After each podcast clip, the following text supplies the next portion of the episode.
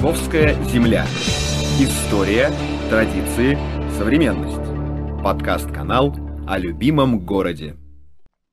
Друзья, в предыдущих выпусках подкаст-канала мы рассказывали о незавидной участи Свято-Троицкого храма, возведенного в 1913 году в Балаково архитектором Шехтелем. В 1931 его реквизируют под драматический театр. Шедевр архитектуры изуродован и искалечен. Венчающий храм шатры и купола снесены, а вместо алтаря сооружена сцена. Администратором театра назначается Татьяна Ивановна Чепцова. Ее дочь, ветеран образования Валентина Ивановна Нестерова, вспоминала. Аура там была необыкновенная. Войдешь, и на душе становилось светло и спокойно. Я тогда ребенком была 12-13 лет – и чувствовала намоленность этого места. В 1938 году, когда Татьяна Ивановна с дочерью Валентиной приехали из Пугачева в Балаково, они впервые подошли к оскверненному храму. Искалеченный, он все же для Татьяны Ивановны оставался храмом. Дочь с удивлением наблюдала, как мама, атеистка, членка ПСС, перекрестилась и сказала «Господи, помилуй, спаси нас». Затем мы вошли через массивные, обитые железом двери вовнутрь. Там находился холл, где висела огромная красивая люстра. Два входа в зрительный зал, наверху балкон и галерка, внизу портер.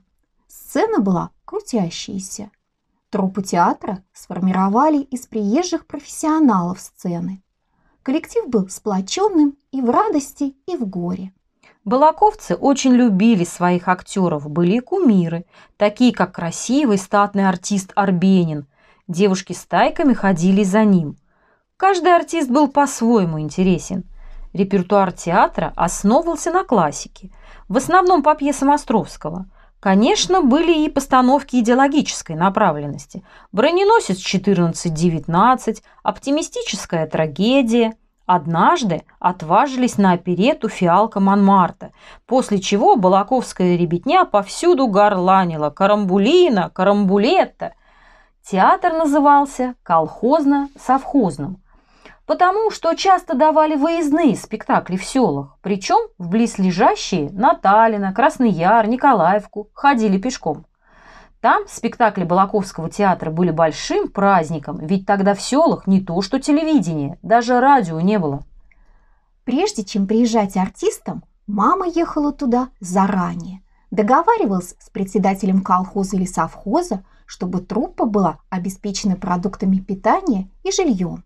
Более того, в сельских школах она проводила беседы о значении театрального искусства – после чего ребятишки с восторгом встречали городских актеров, одаривая их букетами полевых цветов. Театр приглашали Вольск и Пугачев, но вскоре начавшаяся война внесла свои черные коррективы. Я помню декабрь 1943 года. Жили мы с мамой на улице Коммунистической. Это была главная улица города. И по ней, по дамбе дороги, вымощенной круглыми камнями, шли солдаты. Они шли днем и ночью. Прошел уже не один десяток лет, а этот топот солдатских сапог до сих пор звенит у меня в ушах. Тогда, в 43-м, на 40-градусном морозе птицы замерзали на лету. Обмороженные солдаты располагались в здании театра, где им помогали, чем могли. Встали в строй и мужчины-актеры, начав службу в театре военных действий – Актер Арбенин, любимец публики, а особенно девушек, прислал письмо, где писал «Я в любом виде, пусть раненый, но живой, готов доползти до Балакова, чтобы встретиться со своими зрителями и подарить им весь жар души своей». Первый раз театр закрыли в 43-м, затем открыли, но он просуществовал недолго. Вскоре он был закрыт окончательно и расформирован. Часть актеров уехали в Вольск, другие – в Пугачев. Валентина Ивановна, с детства впитавшая запах кулис, была счастлива, когда в 1997 году в Балаково был открыт драматический театр имени Евгения Лебедева. Она говорила, «Театр – это душа города. Пусть в нашей жизни много проблем и испытаний, но если есть театр, место, где люди в едином порыве, сопереживая тому, что происходит на сцене, вместе плачут и смеются, то многое преодолимо.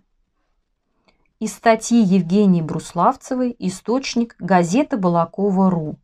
Друзья, а что для вас театр и какое место в вашей жизни он занимает? На сегодня это все. Подписывайтесь на нашу группу ВКонтакте, ставьте лайки, пишите комментарии и, конечно, читайте книги.